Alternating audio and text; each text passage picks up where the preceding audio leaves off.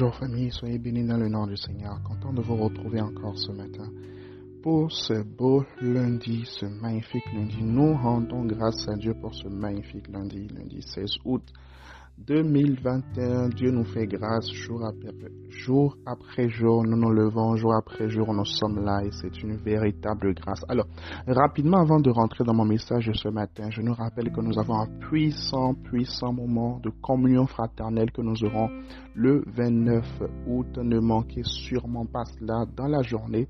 Toutes les informations seront disponibles et nous pourrons déjà commencer à nous préparer pour ce moment. Alors, je rappelle le premier point de notre vision, c'est que nous sommes une plateforme où les jeunes sont nourris par la parole de Dieu. Oui, une plateforme où la parole de Dieu est enseignée de manière régulière, de manière constante. C'est d'ailleurs pour cela que chaque matin, vous avez ces capsules audio, ces moments d'exhortation, ces moments de bénédiction. Tout au long de cette semaine, nous allons aborder le thème de l'amitié. Amen. Nous allons aborder le thème de l'amitié.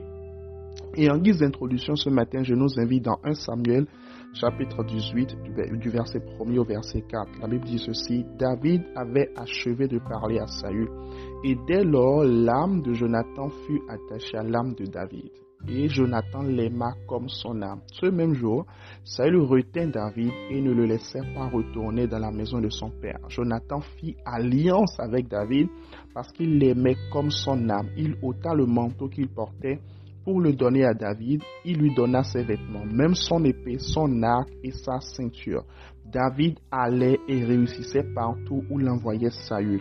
Il fut mis par Saül à la tête des gens de guerre et il plaisait à tout le peuple, même aux serviteurs de Saül. Quelqu'un dit un bon Amen. Alors les amis, l'amitié c'est une très bonne chose. Malheureusement aujourd'hui, avec le lot de déception que plusieurs personnes ont connu, avec le fait que plusieurs personnes ont été déçues par des faux amis, par des mauvais amis, par des, euh, voilà, par des personnes méchantes qu'elles ont rencontrées, ou parfois, euh, parfois nous nous comportons aussi mal, mais nous jetons simplement la faute sur les autres. Ah, les autres sont mauvais, les autres sont ceci, mais parfois c'est aussi notre erreur. Enfin, mon point c'est celui-ci, l'amitié est une bonne chose. Et on le voit dans la vie de David et de Jonathan. L'amitié commence premièrement par l'amour. Ça, c'est le premier des quatre points que je vais aborder rapidement ce matin. L'amitié commence par l'amour. La Bible dit que l'âme de Jonathan fut attachée à l'âme de David. Donc les deux en fait s'aimaient. Les deux s'aimaient. Il y avait euh, un amour inconditionnel. Il y avait un amour inconditionnel. Vous ne pouvez pas être ami avec quelqu'un si vous n'aimez pas cette personne-là, si vous n'aimez pas cette personne profondément. D'accord? Et là, quand on parle d'amour, on ne parle pas de l'amour héros qui unit un homme et une femme. Non, mais on parle de l'amour agapé. D'accord? L'amour inconditionnel. Est-ce qu'on se comprend jusque là Deuxième chose, c'est que l'amitié implique une alliance. L'amitié implique une alliance. L'amitié implique une, euh, une alliance, un engagement, un serment. D'accord? Verset 3, la Bible dit Jonathan fit alliance avec David. Donc les deux ont noué une alliance. Lorsque vous êtes ami avec quelqu'un, c'est important de respecter l'alliance qui vous lie à cette personne-là. L'amitié implique forcément des engagements.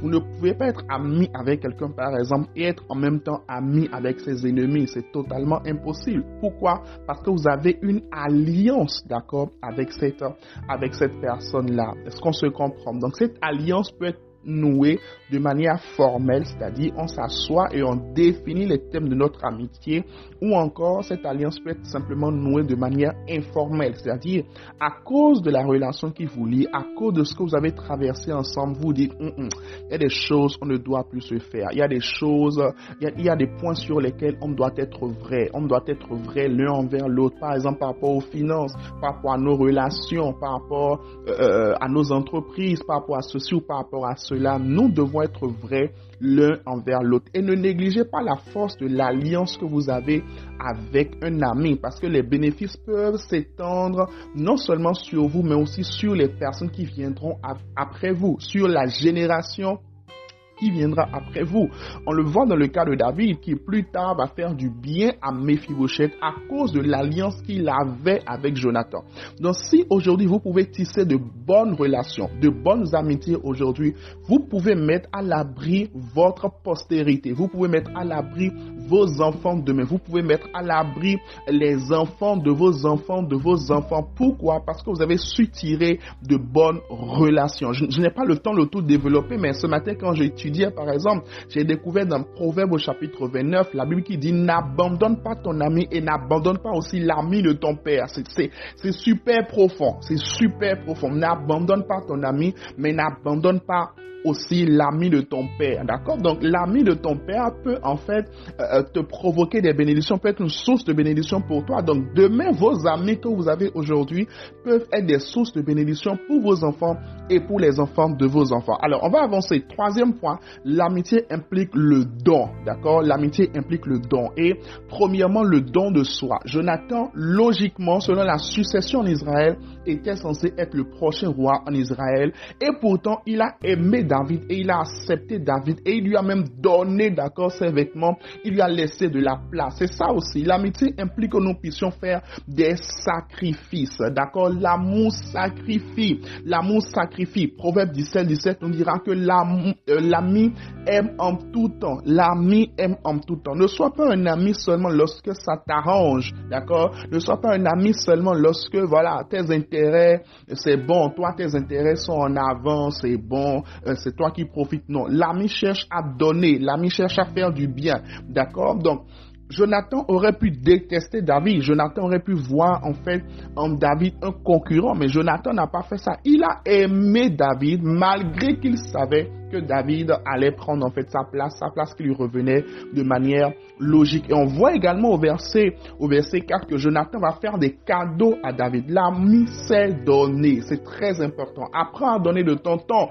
Apprends à donner de ton trésor. Apprends à donner de l'argent à tes amis, apprends à donner des moments de qualité à tes amis, apprends en fait à le faire, apprends à semer ces choses-là dans la vie des autres. Il y a des gens, ils s'attendent toujours à ce qu'on leur donne, ils veulent toujours recevoir, ils veulent toujours recevoir. Non, il faut plutôt apprendre à donner. Nous devons apprendre à donner. Dernier point, j'ai largement dépassé le temps.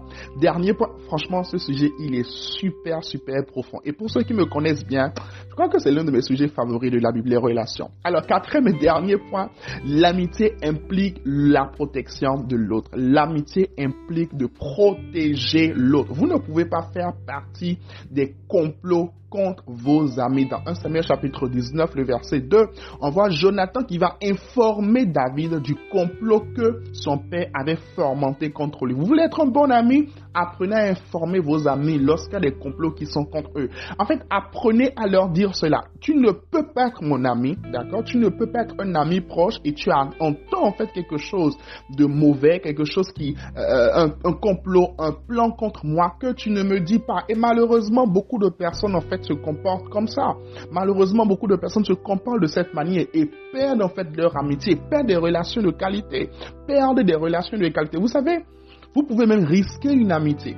Vous pouvez risquer une amitié simplement parce que vous refusez euh, euh, de, couvrir en fait un complot par rapport à, à, votre ami. La Bible dit que les blessures d'un ami prouvent sa fidélité.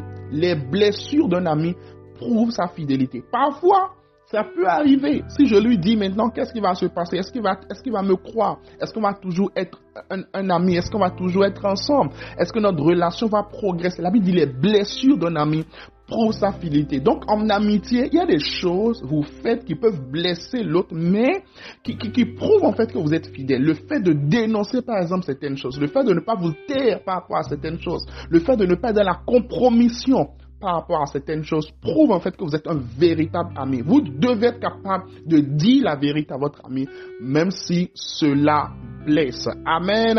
Alors, aujourd'hui, franchement, notre action du jour, je vais déjà la partager, on va la partager ensuite en, en, euh, en commentaire, ou du moins dans la journée, vous allez le voir euh, sur le groupe. Je veux que nous puissions déjà faire le point euh, de nos amis. Ok, aujourd'hui, je veux que tu fasses le point de tes amis. Fais le point de tes amis euh, et puis voilà, écris-leur aujourd'hui. Écris-leur, prends des nouvelles d'un ami, écris à un ami, dis à un ami combien tu l'aimes, combien il est précieux dans ta vie. Et comme phrase aujourd'hui que nous écrivons, je décide d'être un bon ami. Je décide d'être un bon ami. Que Dieu vous bénisse, que votre semaine soit une semaine de bénédiction, une semaine de grâce, une semaine de percée à tous égards au nom puissant de Jésus, que les portes s'ouvrent pour vous, que vous puissiez rencontrer de bonnes personnes, des personnes de qualité, des personnes qui seront pour vous véritablement des sources de bénédiction et que vous aussi, vous soyez une source de bénédiction pour plusieurs. Au nom de Jésus. Amen. Amen. Amen.